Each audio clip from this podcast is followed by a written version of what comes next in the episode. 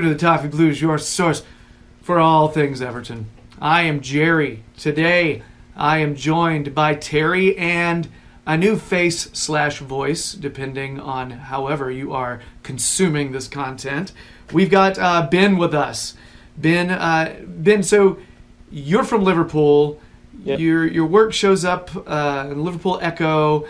Um, can you tell us a little bit about yourself? Tell us uh, about uh, you know how long you've been supporting Everton. I'm assuming like forever. And so yeah, just kind of go from there.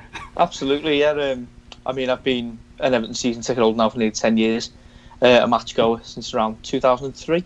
So, very young age, really. I'm 25 now. So, I've seen all the uh, good and, well, a lot of the bad, obviously, um, to see. Uh, but that's sort of my background. I've started recently recording a few podcasts for the Liverpool Echo uh, in conjunction with some of the people there, and then I've actually had a written piece published in on the Echo website last week. So this is sort of I'm at the early stages of my sort of forage into this kind of territory, but I'm enjoying it. And as long as uh, Everton start turning it around on the pitch, hopefully it'll be even more enjoyable to talk about wins. Totally agree with that. Uh, so it's you've kind of recently been doing the written content. Did you did you do blog entries before this, like just kind of writing random pieces for different uh, websites, or how did you kind of get into get into that? Well, to be honest, um, back when I was uh, 17, I did. I was a trainee journalist for around six months in college, to which I'm a bit of a dropout in that sense because I left to then get a full time job, which hasn't worked badly for me. 'cause I'm still in the same industry that I am, that I was then, and I'm doing well for myself. But you know, that sort of as limited as my experience was since school, really, when I used to write write ups about Everton in my English literature classes. So really, it is just a case of I am a bit of a baby when it comes to this, and uh, you know, sort of getting involved as much as I can because I really enjoy it, especially because it's about Everton. Yeah, I know for me, like I I started doing this just uh, this was kind of my you know being in America. Uh, there are a few Everton folks here in Winston Salem, North Carolina, but it's not like a deluge in which I interact with uh, daily or anything. Yeah. So this is this is my connection. You know what I mean? This is how I can actually connect and not drive my, my, my wife and kids absolutely just nuts with me being, you know, trying to ask my wife, what do you think about Moise Kean? What do you, how you think he's Yeah. doing? You know, and she'll still talk Everton with me, but you know, it's uh, this is my outlet for that. It's, it's been pretty great with that, and I get to meet meet you folks, which is which is badass. It's it's, a, it's an education for me as well. Otherwise, I'm just shivering over here in the dark, um, and no one likes It's cold that. enough here as well, don't worry. so uh, so anyway, Ben, welcome. It's, it's great to great to have you. Um, for having me. Y- Yeah, man, this is this is exciting. Terry, uh, we have we have another friend, Terry. Yeah, you can brag to your cats about that. Yeah. another, another member of the Toffee Blue crew, is he? Yeah, yeah, he's. Uh, if he chooses to admit it, that's. I'll let you know at the end of this. It's like he's like not in public, man, not in public. No. All right, so uh, let's move on. This has been a uh, international break week, so everybody loves those. Uh, they they don't is is the true answer. Um, Yeah. Like ton- tonight we have a local like high school playoff game, and I'm more excited about that than I have been for any of the international play over the past week. So yeah, that tells you a little bit. Um, but uh, so uh, for the people listening via podcast, we're gonna we're gonna keep it on Everton. We're not really gonna talk a lot of international international football at the moment. Uh, we're gonna start off by putting together uh, the Everton team of the decade, 2010 through 2019. Who's deserving of what position? We're gonna do it positionally. Um, so it should be interesting. There may be the occasional problematic position where you're kind of like, huh, that seems kind of weak, but we'll do our best. And we may have some uh, overloaded positions as well. So I'm curious to see what these guys have to say about that. Uh, then we're going to move on to uh, Everton's best signings of the decade. So it doesn't matter if they were already here or if they came through the academy or anything like that. Uh, they don't count. They have to be uh, having been signed sometime between 2010 and 2019. And then we'll end with a quiz, a pin shootout quiz, the 2010 through 2019 edition. So if you haven't caught on, it's a decade themed pod, folks. Yeah, I didn't mean to spoil the surprise if you're into that kind of thing. Apologies.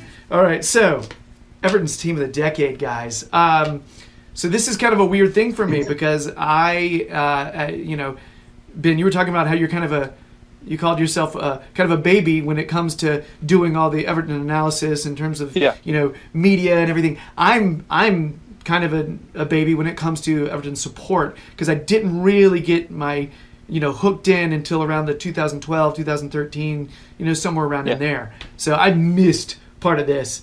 Um, but I, I, I did a little research, so hopefully I'm not too off. Um, it seems a reasonable place to start uh, at keeper. So, uh, how many nominations do we have for keeper, Ben? What are you thinking? Well, there's only two for me, and one of them sort of pushing. It's only been here a couple of years. I think you're looking at Tim Howard, uh, although I do probably think it was sort of end of his Everton career where he was starting to actually his form was starting to deteriorate slightly. Other than that, it's Jordan Pickford, the current number one, and I think it's between them two. You've got special mentions, obviously, to like to Joel Robles. Um, and the only other than that, you've really only got Maarten Stekelenburg, who, despite an away game at Manchester City, didn't really doesn't really cut it in any type of this conversation about the best teams. So for me, you've only got uh, two real contenders in Pickford and Tim Howard. Terry, all that line up with you, bud? Yeah, it's the most cut and dry um, area of the team. I think um, Howard or Pickford's and anyone else has only been little short stints, haven't he? Um, you know, honourable mention to the to the one and only Jan Mucha, but. Oh. Um, That Yeah. game against Man City at home when we beat them 2 0, he was outstanding. Exactly, could just get it from that. Um, yeah, um, either of those. So are we, are we going to choose pick out, out those two now, or Yeah, let's just pick one. I think it's Um, got to be Tim Howard, to be honest. yeah, Tim Howard? Just about. I mean, give Pickford another couple of years, and I think he'll, he'll be a much better goalie than Tim Howard was. But for the longevity, for the certainty he was for the club, I think you've got to just about, he just about edges Jordan Pickford there. For me, anyway. I I agree. I agree. Uh, it is. You mentioned that his form was starting to deteriorate, deteriorate uh, during this this decade, but I think it was strong enough at the beginning to warrant. Yeah. And I think you're you're right. Give Pickford some more time, and he's going to eclipse that. But it, it just depends on how much longer he's he's around, how and uh, if he can keep his concentration up and his emotions in check. I guess we'll we'll be finding out about that later on. Um, okay, Tim Howard keeper, pretty straightforward there. Uh, this next one might be pretty straightforward as well. Terry, I'll let you I'll let you start left back. Do we do we have do we have many options here, guys? Yeah, I mean, there's only one choice, isn't there? I mean, as good as Lucas Digne's been in the last year, um, Leighton Baines, I don't think he gets, and he certainly didn't at the time, get the credit he deserved. He was, um, in the early part of the decade, he was unquestionably the best uh, left back in Europe on merit, on form, on everything. Manchester United under Sir Alex Ferguson wanted him and he turned them down. He was, him and um, Seamus Coleman was singled out a lot um, when we were in Europe under Roberto Martinez as the key players for Everton. I think um, Leighton Baines is just, without question, the left back of the decade for Everton. He could even be arguably the left back of the Premier League for Everton. I mean, he- he'd be in the conversation, and uh, there'd obviously be other great left backs in there. But he was, it's, it goes, doesn't get said enough just how good he was. Yeah, I got no argument with that. How about you, Ben? Absolutely not. No, Lucas Digne has been fantastic since we signed him. Um, I'm sure we'll come on to that And the signings, the best signings later, but Leighton Baines, different class. I mean, other, it's a shame really that Ashley Cole was around as long as he was, because otherwise he would have been, for me, the best Premier League left back. He's certainly the best left back I've seen at Everton in my 20 odd years supporting Everton, but no, there's no argument. As good as Lucas Digne's been, and he'd probably be the second choice, Leighton Baines wins it by a mile. So, guys, I'm going to continue doing uh, the the the defense here. Um, four defenders, one keeper. I just want to get, make sure that we all have four defenders as our on Yep. our team here because formation wise, I did sort of a, I guess a four four two three one. That's yeah, that's what I've gone That's for. kind of but what I did. Yeah, it's what we've played for more or less the majority. time. Uh, yeah, so it would, you know, any Everton team you'd more or less look at across the decade would usually be in that formation anyway. So I just wanted to double check you guys were on point with that. We're all on uh, in Yeah, yeah. agreement Four, before two, I started one. spouting out some random nonsense. You guys are like, "Wait a minute, Jerry." so yeah. Uh, so uh, center backs, guys. Um, I mean, I'll just go ahead and blab mine. Uh, I I have difficulty looking past Distin and Jagielka. Um, those are those are my two. I think you can uh, give a shout to some. You know, it, it'd be great if eventually Yerry Mina earns his way in. I just think he needs a little more staying power. Let's give him some more time. And you could mention John Stones at some point, but again, he just not. You know, and he, he didn't really end very strong with us either. So uh, Ben, what do you what do you think about that? Uh, yeah, pretty much on board with you. I've got Jagielka and Distin as my two centre halves. I think the Jagielka one's easy. Best centre back I've seen at Everton. Uh, consistent throughout that period. He's obviously only left the club in the summer. The only other difficulty, the only difficulty I had was the other position, Sylvain Distin. I've written a few names down there. I ended up um, going for Distin, but you'll be interested. The other two names, uh, the other three names even that I put down. One of them was John Stones, that you've mentioned before. The other two, in fact, were John Heitinga and Yeah. Kurt Zouma, because John Heitinga, although overall throughout his career wasn't, you know, wasn't that consistent, he wasn't brilliant. There was the 2011-2012 season where he got Player of the Season, and he actually kept Phil Jagielka well out the side with his partnership with Sylvain Distin. So I think if we're going for the decade as sort of one-off, I think yeah, it's still going to be Sylvain Distin for his consistency, but special mentions to Heitinga and Kurt Zouma because I thought Kurt Zouma, if we'd signed him in the summer, I'd probably put him in the team. Because he's a Chelsea now, I didn't pick him because he was outstanding last season. He was. Terry, how you feel about all that? Yeah, can't can't argue with any of that. It's it's got to be Jagielka and Distin. And I never, all I didn't always like Distin across his time, but I grew to appreciate him more as time went on because I, I sort of unfairly compared him to Lescott in the beginning, and he wasn't as good as Yeah. Lescott, but he he did grow when he was at the club, and his partnership with Jagielka was you know pretty good across the whole you know whole decade if you look at it as a whole collective. Um, so yeah, no arguments from me there. Jagielka and uh, Distin as the centre backs. All right. Uh, so we're four down. Got seven more. Uh, right back. Ben, let's go back to you on this. Again, the only what this is probably even more clear cut than the Leighton Baines position. To be honest, it's Seamus Coleman. There's, there's no debate. I mean, Tony Hibbert was a great servant for the club. Phil Neville also, I thought that was his best position at right back, but uh, he hasn't even sorted the way you've got Lucas Digne vying for the left back slot in this sort of imaginary squad we've got. I don't think anyone, I think, even in the next 10, 15 years is going to come close to Seamus Coleman. So, especially because we only got him for 60 grand as well. So, it's James Coleman all the way for me. I don't know what you think. Terry? Yeah, can't argue with any of that. Seamus Coleman. I mean, I said the goalkeeper was cut and dry, but talk about cast iron. It's Seamus Coleman. There's just no no two ways about it. It's only a shame that he was bought in 2009. Otherwise, he'd be on the Yeah. um, the the um, next segment for the Best uh, best sign. But uh, yeah, without doubt, the two, the two most secure positions in this team actually are the fullbacks, the Seamus Coleman and Leighton Baines.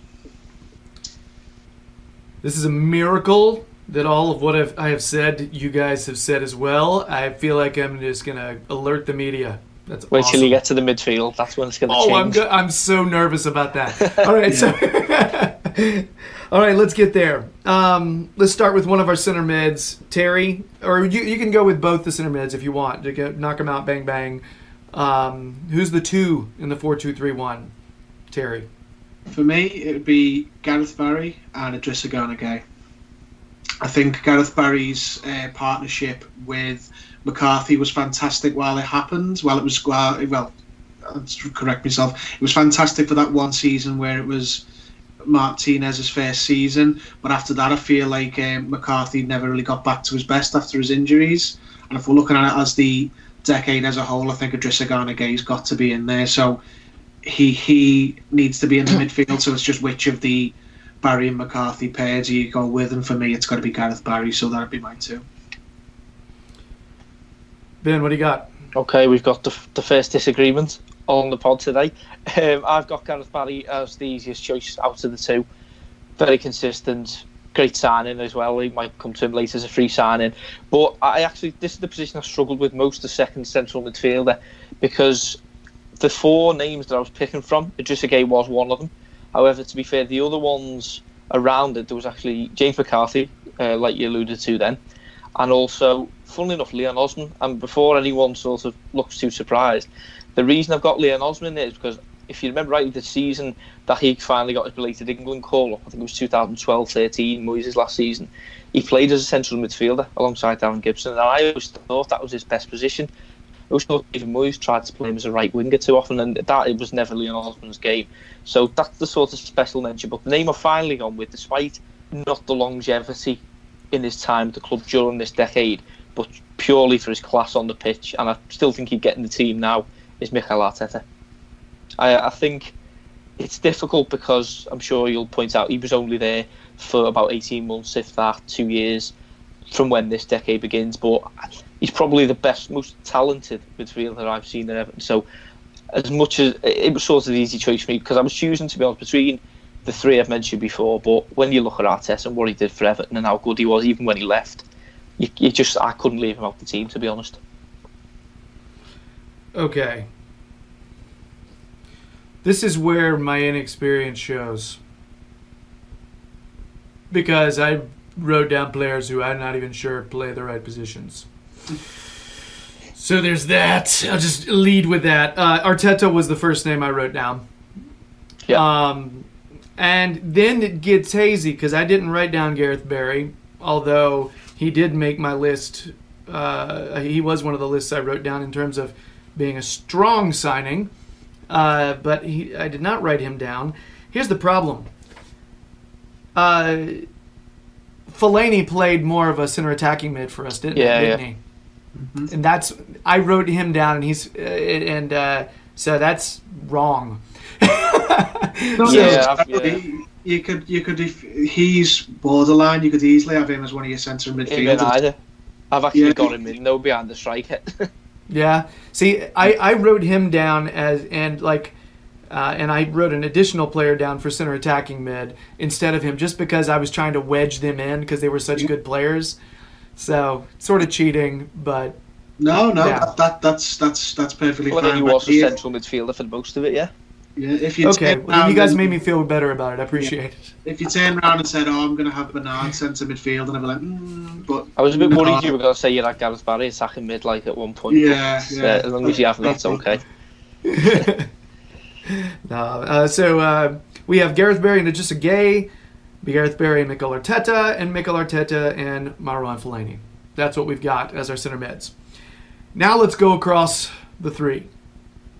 Okay, um, let's think about left wing. All right, I- I'll leave with this because I, I only had like one answer, and that was Steven Pienaar. That's Yeah. the only answer I had. Uh, any disagreement on that, Ben? Um, no disagreement on that. He's in my team. Uh, the only other sort of name that I've got linked with that position is maybe an unpopular one, but it's Kevin Mirallas. Similar to the mm-hmm. reasons what I mentioned for Leon Osman before, just because I think from two, when we signed him in 2012 to 2014, 2015, he was quality and he was consistent and he was really good in the early, in the late David Moyes side and the 13-14 season when we had Roberto Martinez. Obviously that tailed off, and I think it's left a bit of a sour, sour note on his time at the club. But for pure ability, I'd actually say Mirallas was better than Pienaar. But for the purposes of this team, for what he did for Everton again, and for the partnership alone with Leighton Baines, Steven Pienaar, you got no arguments with me from that one. Tear Bear, what do you got? Yeah, it's got to be uh, Pienaar. He, he to me is very much like Arteta. Whereas even though he came into the um, sa you know, he came into the club in the previous decade, he was obviously still part of the team going into this one. And um, I think he got. He, I think of Arteta as not here long enough, but Pienaar because he came back after Arteta had left. I, th- I think it was after Arteta had left, but he basically came back for a second stint. So we got a few more, you know, years, you know, grace at the club, and uh, can't argue with the Mirallas shout um, as well. I think he, you know, he's a strong candidate uh, as well. But for me, there's only one choice. It's got to be Steven Pienaar. Yeah. All right. Terry, keep keep talking and, and, and plowing to uh, right wing. Right wing for me was the the most up in the air part of the team because whilst people may think, oh well, Kevin Mirallas, Kevin Mirallas was a force of a player when we first got him. The late, like as Ben said, the the late Moyes era, early uh, Martinez era. However, if you look at if you consider his whole his whole time across the decade. He, he doesn't just tail off at the very end of his career. He does spend a good, you know, few years being useless and you know being a negative um, influence in the dressing room. So I, for me, what would have been a nailed down position, he isn't anymore. So if you look through, there's the strong cases to be made for like short stints for a lot of players. There's Gerard Deulofeu. He got like lots of uh, assists for Lukaku that season and struck up one of the strongest partnerships I've seen at the club. There's um, for his two short stints, Landon Donovan. He came in and was really, really effective, and he did.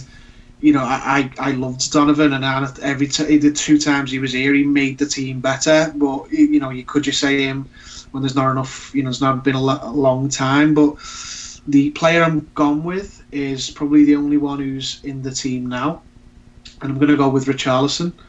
I know he's only got one season under his belt, but that to me is testament to the quality of the other players we've had on that wing because you know we've had he, he's a top quality player. He looks like he's going to get better and better, and he's been our joint top scorer already. So I don't think. Uh, I, I mean, may, maybe Mirallas was our joint top scorer once, but he, for me, I think Deulofeu, Donovan, and Mirallas and Richarlison all have equal equally strong shouts for different reasons, but I'm going to go with uh, Richarlison on this one. Yeah, I was laughing, Terry, because I, uh, I I also have Richarlison, and I was sitting there thinking, is he really a right wing? No, he just kind of plays across the line. He's so that was just like I felt like Richarlison. When I look at when I think when it's all said and done, he will deserve to be in the team. Um, but yeah, it's a good question. Um, now that we know Moise Kean is a right wing, should we? should we? Again. All right. So, uh, so what do you, what are you thinking, Ben? Well, not Moise Kean for a start. He's definitely a striker, but that, that's another debate. As you'll see, That's from, a, I, from I don't even think that's a long you know, debate, Ben. Um, yeah. But uh, moving on, actually, um, I've got Richarlison on my sheet as the second choice on the right wing, funnily enough, because I was struggling to come up with it. Deulofeu, I think, was too inconsistent for me. I actually think Mirallas probably was a better player than him as well. But for me, I've gone for I've actually gone for Landon Donovan. He was only here a short time, but you know what? Every time, the two times he joined us in 2010 January, I think 2012, I think it was. Mm. He just instantly improved us, and you know what? It's the, it was the biggest, I think, regret of that sort of era that we didn't sign him, especially after the first loan spell, because basically he was getting interviewed every five minutes by the press over in America, and he was saying how much he wanted to join Everton without actually saying it. But obviously, he didn't want to annoy LA Galaxy, who who'd done a lot for him. But for me, Richarlison, I, I've no doubt. I've no doubt if we do this another ten years, he's probably going to be in the team. But again, it's the position: is he left? Is he right? I think he's a striker. It's a difficult one. So I, I've gone for Landon Donovan because a bit of the sentimentality of what if if we'd have just signed in when we should have done the summer of 2010. I think it was after the first loan spell. Who knows what? I think that was the missing piece. That was missing piece for us then, and that's why he's in my team today. Yeah, big regret for me. I wasn't following Everton at that time. oh, that sucks. And everybody is like, "Oh yeah, Landon Donovan, right?" I'm like, "Yes, Brilliant I assume." so yeah. Um, all right, center attacking mid here. Uh, ben, why don't you go ahead and uh, I think we, you've already mentioned who your center attacking mid is. Who, Yeah. uh, if you want to repeat that and give your reasoning.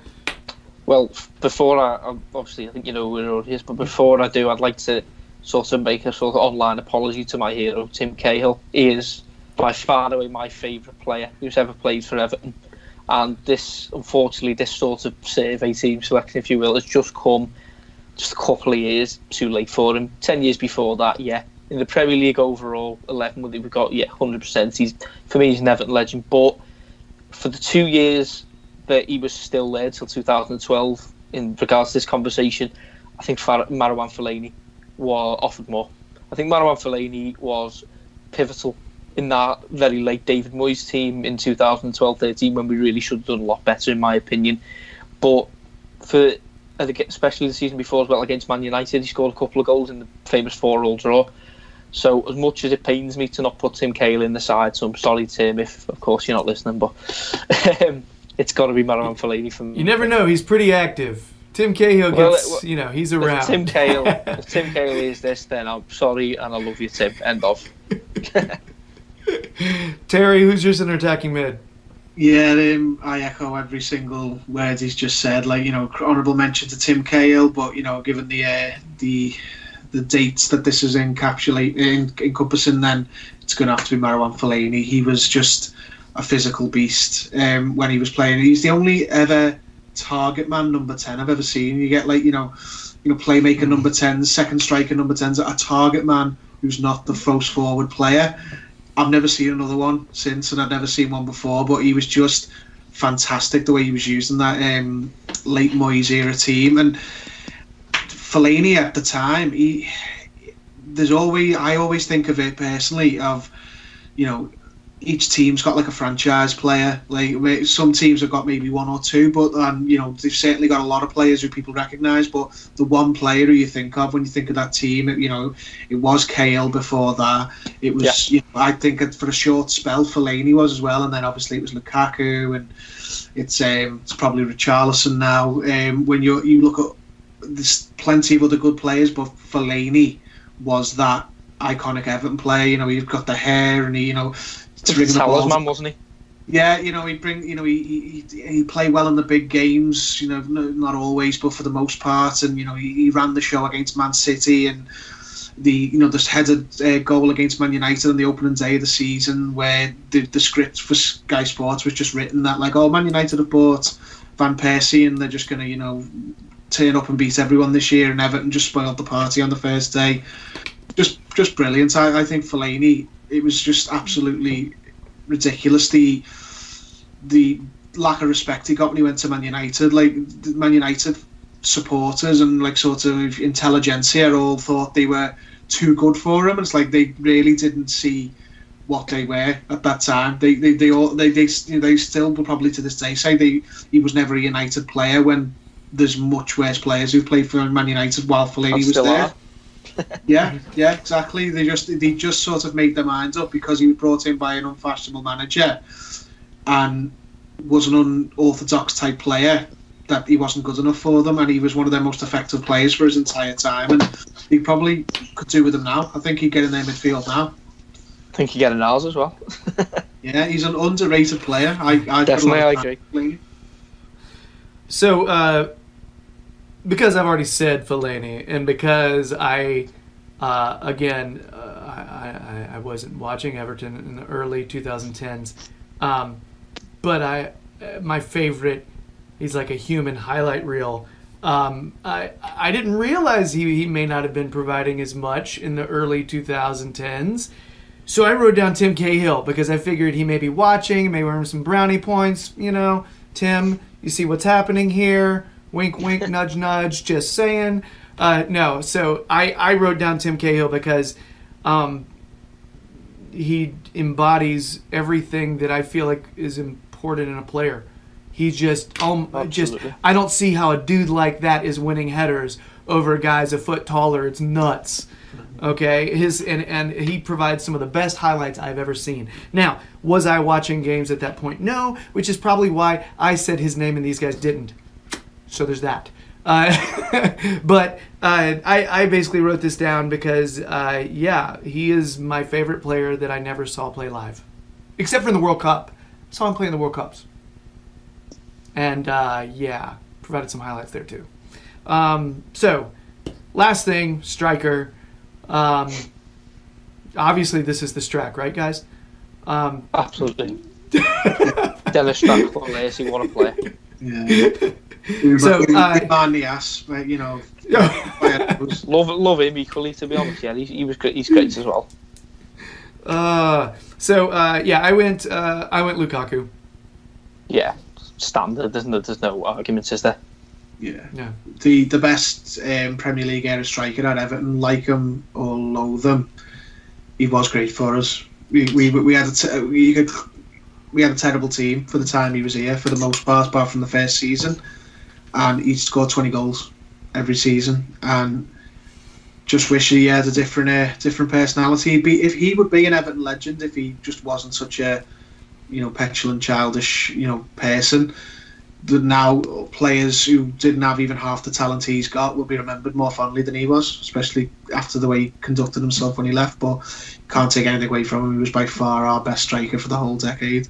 If he Not had even- Tim Cahill's, sorry, if he had Tim Cahill's attitude and his sort of presence on the pitch, then you've got an unbelievable world class striker. And like, I completely agree with what you say there. His attitude let him down, didn't it?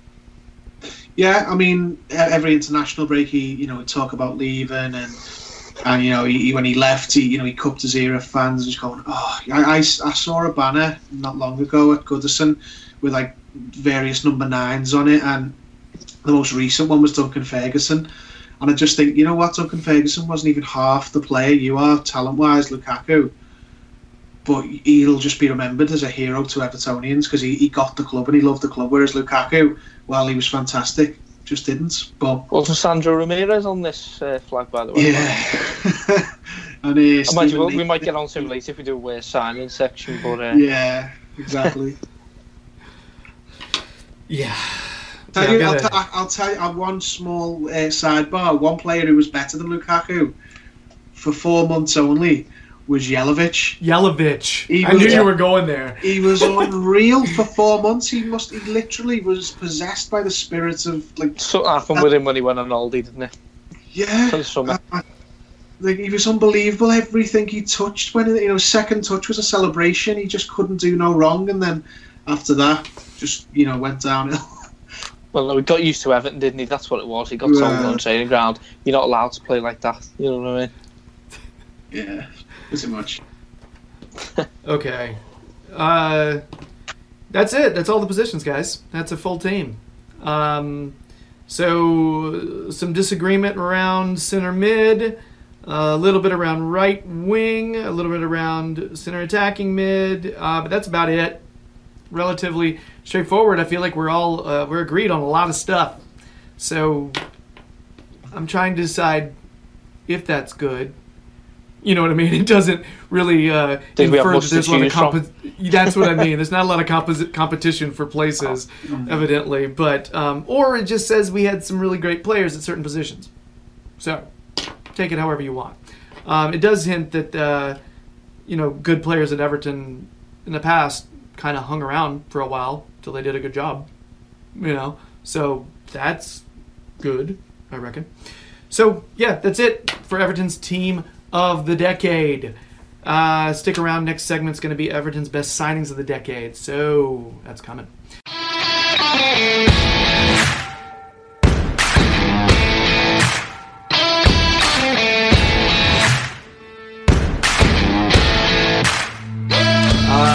Talking about Everton's best signings of the decade. So, the three of us will be putting forth a few names.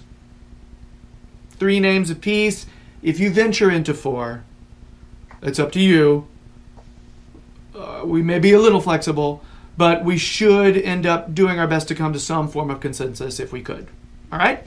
Um, so, uh, Ben started us off with the last video, so Terry, if you would put forth one of your one of your names, please, and then we'll move on to Ben.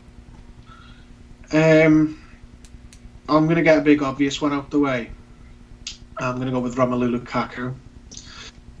It Ah, was expensive at the time, but worth every penny. He was, it was not guaranteed that we were going to be able to get him after his loan spell. He'd, you know, he'd scored a lot of goals at West Brom and then a lot of goals on loan at Everton. And you know there was talk like, oh, he's going to go back and he's going to start for Chelsea, and you know Everton can't afford him. This is the pre-Farhad Moshiri days. But when we brought him in for what was a club record fee at the time, I think it was 28 million. 28's what I wrote Yeah, yeah, yeah, uh, I've got that as well.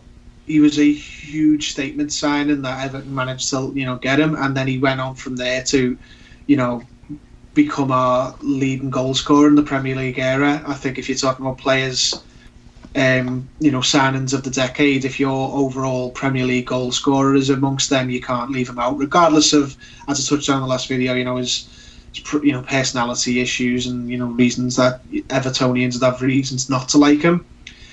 I think he's he's got to be in the conversation, Romelu Lukaku.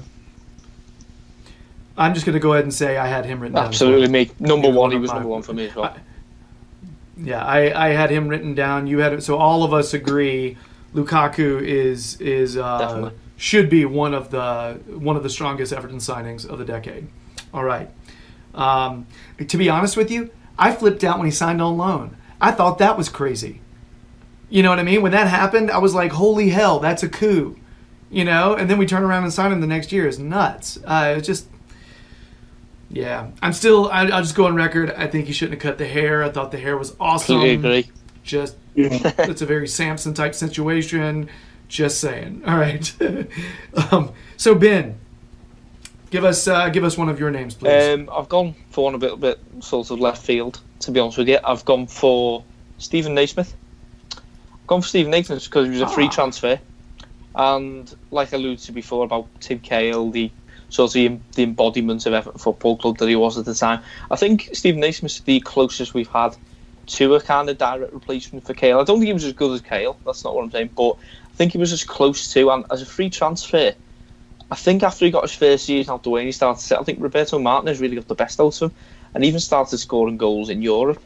And, you know, if you look at the stats for the goals he scored, I think out, out of the 30, 40 odd goals he scored for Everton, I think I'm right in thinking one of the stats around it is like 75% of the goals he scored were against teams that were above Everton in the league when he played them. And uh, to be honest, I do remember so many big games against likes of Chelsea. Uh, the time we got beat 6 2, he, he was responsible for a goal then. He scored a hat trick when we beat them 3 0 uh, in Martinez's final season. So I think, although he maybe wasn't ability wise the best player we've seen during that era, I think for a free transfer and the fact that we made £7 million profit on him and then got another million pound or so in the summer, years after we'd sold him, I think that makes a pretty good signing to me. I did not write him down, but complete agreement on embodying Everton's spirit, what the club stands for, all of that. I it's I don't see. I, I just can't disagree with that. Um, you know, it's really, you know, the obvious thing is oh that perfect hat trick Yeah. against Chelsea. Yeah, I mean it's, that's the obvious thing that people say, obviously, when they think of Naismith.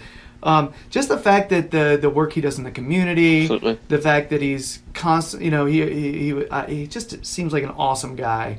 Um, and you're right, he wasn't he wasn't intimidated by the big clubs. Love that. You know, um, I would say he is the, the, the Tim Cahill esque, Cahill esque. You know what I mean? And the fact that it's yeah, everything you said, Ben. Um, I didn't write him down, but I totally get it. You know, um, Terry, anything on Nazy?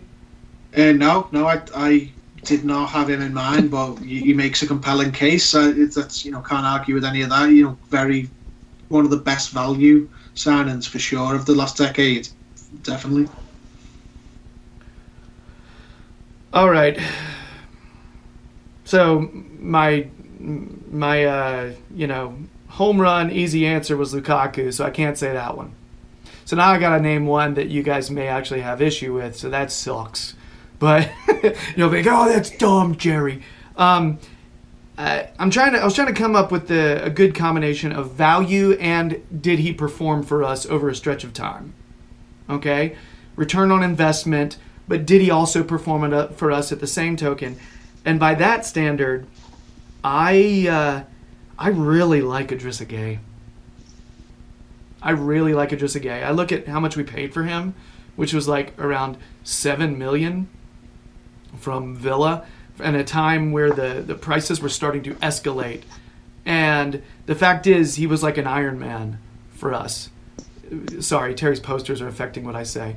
Uh, so I'm like, it's like usual suspects, and I'm just like seeing everything in the background. Uh, but uh, but yeah, and the fact that we just got we just got a decent payday on him, um, and he he basically for the longest time there were games where we like, ah, everybody tried. Uh, we didn't really play well except for just a Gueye. Just Gueye was awesome. You know, he always had the stats to back it up. Um, he's just, and he was just a consummate professional. So I put all that together, and it's it's hard for me to disagree because seven million in, in this era is, gosh, that's like one or two million before that. You know, so that's just that's another. I just thought it was really good value. Yeah. So No, I couldn't disagree with that. To be honest, I think uh, I haven't got him on my list. I must confess, but yeah, very good player, very good value, and I think we've missed him this season. To be honest, Yeah, he was definitely he was. not. excuse me.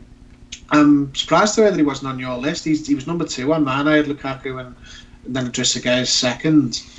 Absolute, you know, steal of a player. Seven million. You know what was that at the same time that you know Neymar was going for two hundred million and and what have you. Absolute, you know, brilliant value player. Hundred million signing.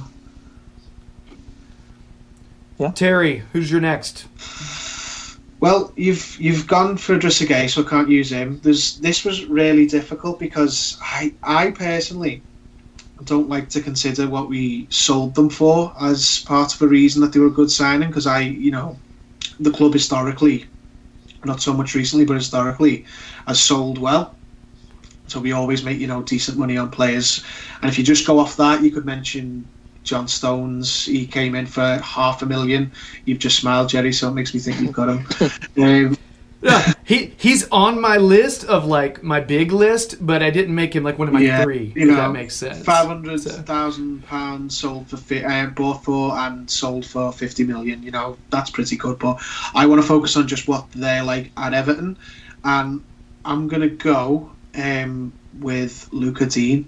Now he's only been Yeah. here one season, but I think it doesn't get said enough. Max touches on it quite a lot um, in you know other um, episodes, but the replacing Leighton Baines was going to be one of the most difficult jobs to do. You know, he was such a consistent player for the club, and he was, you know, he was an icon of the club. The supporters are supporter favourites. So it wasn't just a straightforward thing to to replace him. And even if you we'd have gone and got a superstar, it may not have worked. You know, that you know that kind of thing. So the fact that he came in and not only has gone into the left back position and you know made it his own after replacing such a long term, you know, servant he's taken on the sort of mantle that Baines had as well as he's one of the you know primary chance creators and you know he's you know he's one of the best attacking outlets and he's got that comp- that partnership with uh, Bernard ahead of him the same way Baines had with uh, Pienaar. We could have easily just got a left back who came in and just did a really you know workman like job and just defended well and put the odd cross in here and there but he's we've literally found a you know full successor in every respect in style in you know you know fan fan affection everything for one of our most beloved players so i think you, for me um just going off what they are on the pitch to us not on the balance sheet it's got to be Lu- Lucas Digne it's got to be in there Ben, you look like you disagree. yeah, So definitely. for people listening on podcast, he's been nodding like the whole time. That's, so uh, I had to- I'm actually surprised. Me. I didn't think anyone else was going to say him because it took me a while to really sort of realise because of the fee we paid for him. You, you know, you think bargain signings other than Lukaku, you're sort of looking at your free transfers like your Gareth Barry and like a before mentioned Steven Naismith. But yeah, absolutely replacing Leighton Baines, I thought was going to be the most difficult thing this club ever had to do. Turns out not because we've got sort of Baines 2.0 and Luke. I still think I still think there's a slight difference in quality. I think he's still got a little bit to learn in the English game before he becomes that ultimate Leighton Baines level.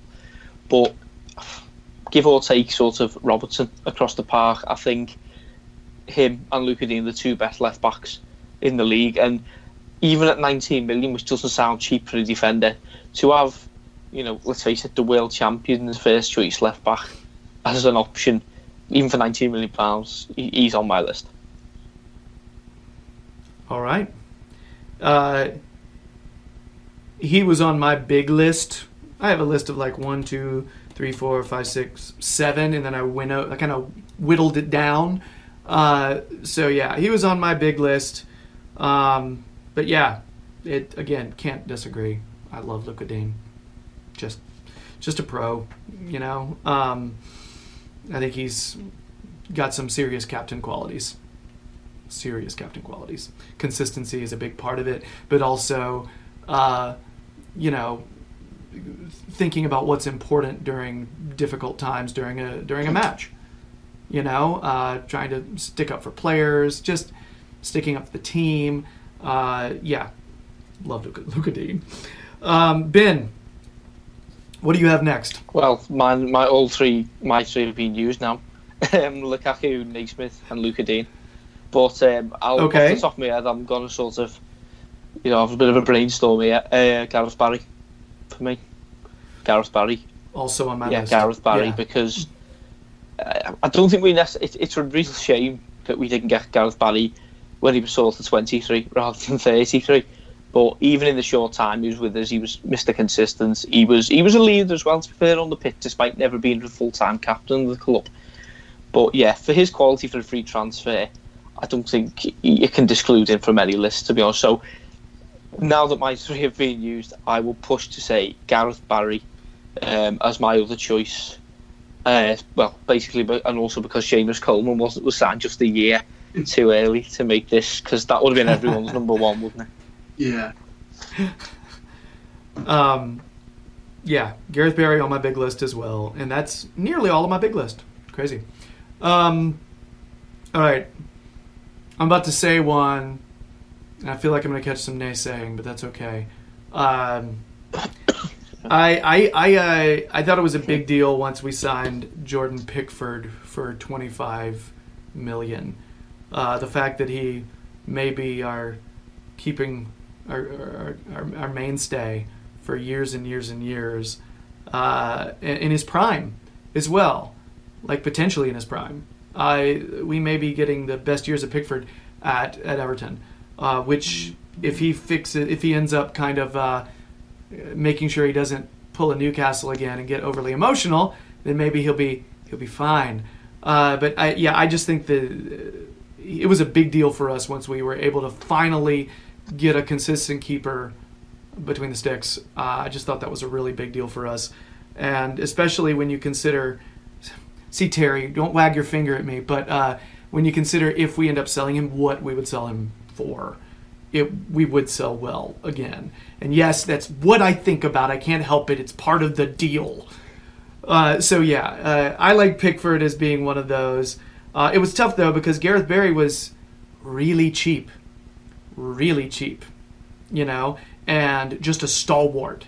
But I think when Pickford, I, I, Pickford is also giving us every game right now. He's having no injury issues. He's doing us right. So it's tough. That's my third choice because my other ones were Lukaku and Idrissa Gueye. To- And then a chill filled the room. Ter- anything? Anything? Uh, yeah, I- Terry, do you have a third name? yeah, not enough for me. I think he was a shrewd signing. Like we finally got an um, a number one, a consistent number one. He, you know, he was he was a good buy, but I, I would stop short of, you know, best signings of the decade. It's it's there's there's other good signings which don't make the cut as well. You know, like signing Pienaar back from um, Tottenham, and yeah, Pickford. Good signing, It's done well so far, you know, on the whole, but not for me. And on this list, there's there's other candidates ahead of him for me, even still. The actual naysaying, I know. He wasn't just you. Yeah, no, I'm not used to this. It's weird. You're never, you're usually like, yes, Jerry, you thought I was to naysay, but I will hug you through the screen. And now it's like, I disagree and you're an idiot. That's it. All right, anyway. Terry, give me another name so I can forget what just happened. Do I have to? Uh, John Stones? Are there any other names for you? Seriously. John Stones was on, Yeah, it was another one that I, I sort put down. said I wasn't mentioning him, and then did, and then gave loads of reasons why he would be. So I, I, I suppose I, I sort of did mention him. Um, I don't know. Like Pickford was a good See, see, Pickford over Stones for me just because I feel like Stones ended up really plummeting that last year I with us, and Yeah, you know, as many goals as he just gave away for us that last season. I mean, it felt like there were several times where it felt like you were just like, "Oh my God!" When he did that, he lost the game for us. It's in, and I felt like we, we we could say that multiple times. That's what was bugging me. The the amount we gained on him is crazy, like a lot of money.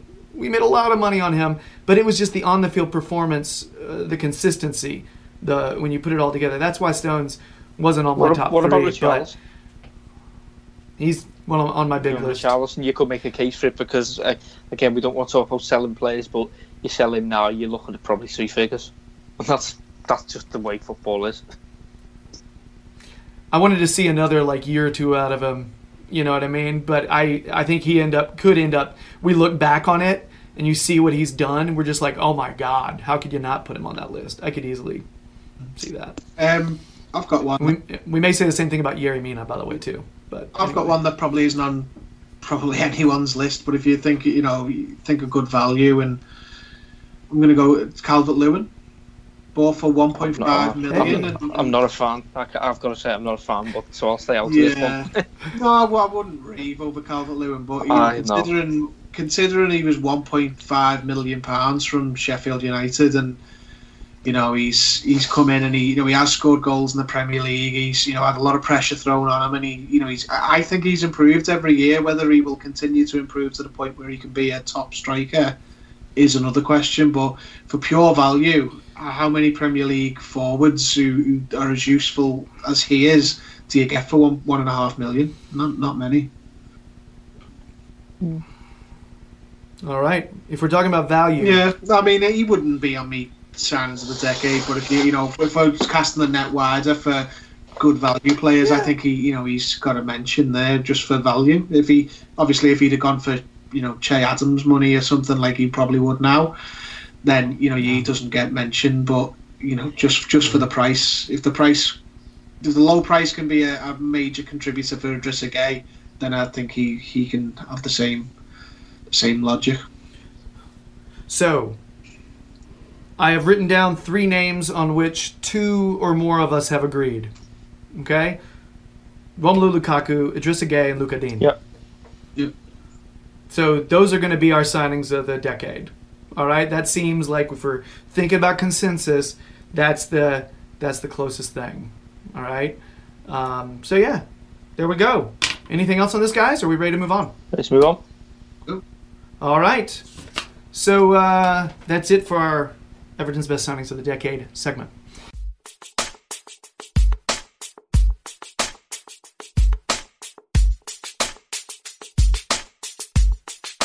Ladies and gentlemen, boys and girls, children of all ages, it's time for If You Know Your History, the Everton based quiz segment that pits Terry against Ben in a Toffee's Cage match of wit and might. So, guys, it's a penalty shootout quiz, which basically means I'll. Uh, it'll be like one of you is taking a shot. Your shot is the question, all right? Uh, you will give a, uh, an answer to said question, the other person will give an answer to said question uh, whoever's closest. So if Ben goes first, he answers. Terry goes second, he answers. If Ben is closest, it's like he scored. If Terry is closest, it's like he blocked it. All right. So that's the way we'll work. All right. Uh, I am going to. I have a. I have a coin here, podcast listeners.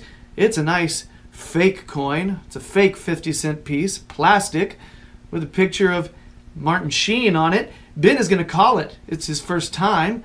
So uh, yeah, heads or tails, mon frere. Heads.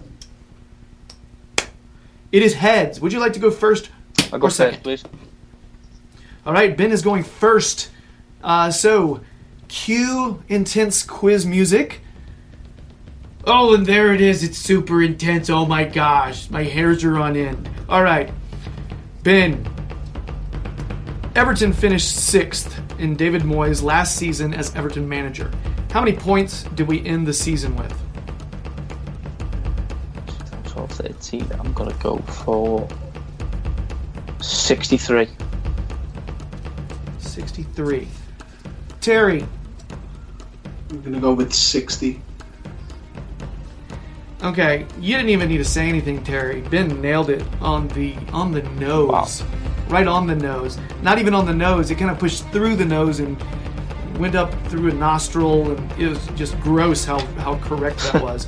So there's one. That's a that's a. yeah. So that's a so that's a that's a hit if we're playing Battleship. Um, all right. So next, Terry. Good luck living up to that one. Uh, so Roberto Man- uh, Roberto manager, that's his name. Roberto Martinez was manager of Everton for three years. How many games did he manage overall? Um, gonna go with 143. Okay. Can I, is that all competitions or just Premier League? It says uh, overall, so I believe it's all Okay. competitions. Um, 129. Okay, can we just stop the friggin' world for a second? No. All right. It's it's 143. Terry, Ben, what is wrong with you people? This is ridiculous. Wow. Those, No. those two, uh, those We two should- penalties were absolute peaches. business. Right in the Goalie top stood corner. there. Like two, Wow. two, two, two Panenkas we've just scored. What is with you? This is nuts. Wow. I'm sorry. I've heard good answers before, but not like nailing it like that in a row. Gosh, I feel like we've peaked. We should all just stop Everton content forever now. It's never getting any better. And sadly, it's me witnessing it and not even providing the content myself. So there's that, and I'll have to live with it. No, all right, so one to one, guys. Let's go on to the next one. So this will be for both of you. Do you have a pen and paper, Uh, guys? no. I don't. No. I've got paper. Ca- So if you could get a pen and paper. Both gentlemen have pens in hand now, and you have 30 seconds to write down as many Ronald Koeman Everton signings. Whoever has the most wins the point or saves the goal, whatever. Okay? And go.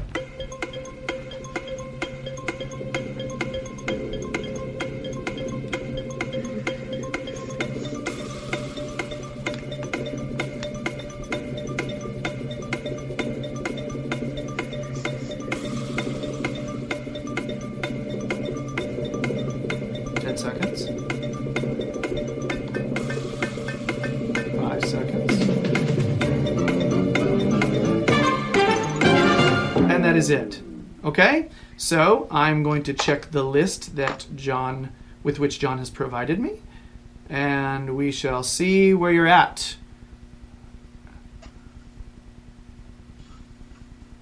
Mhm.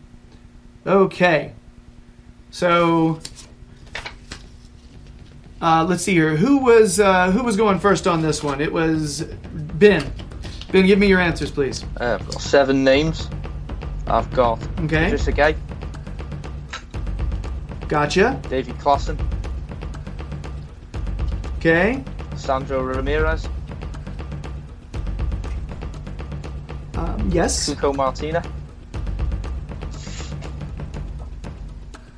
Okay. Maarten Stekelenburg, Okay. Gylfi Sigurdsson, All and. Ashley Williams. That's seven.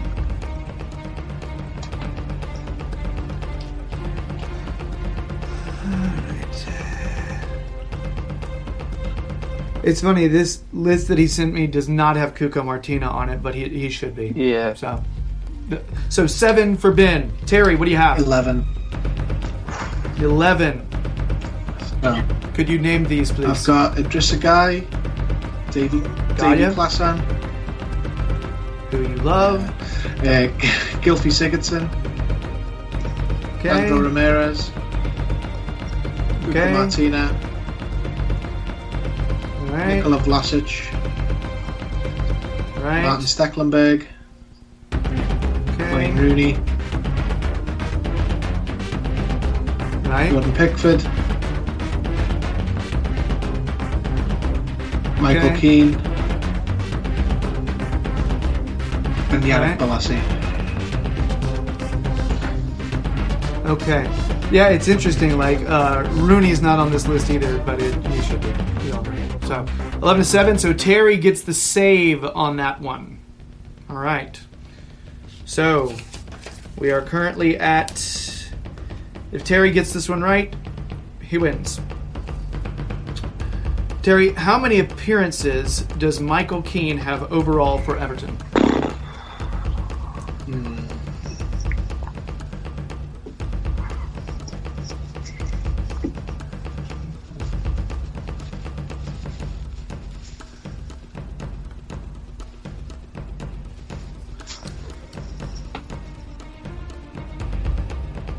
I'm going to say 64. Okay. Ben. Uh, I was going to say 73. Correct answer is 83. Ben with the block. Okay, guys, so this is your tiebreaker question. Whoever's closest wins. All right? Oh, and that's a fun one. Uh, uh, I suppose, yeah, Ben, this is your turn to go first again.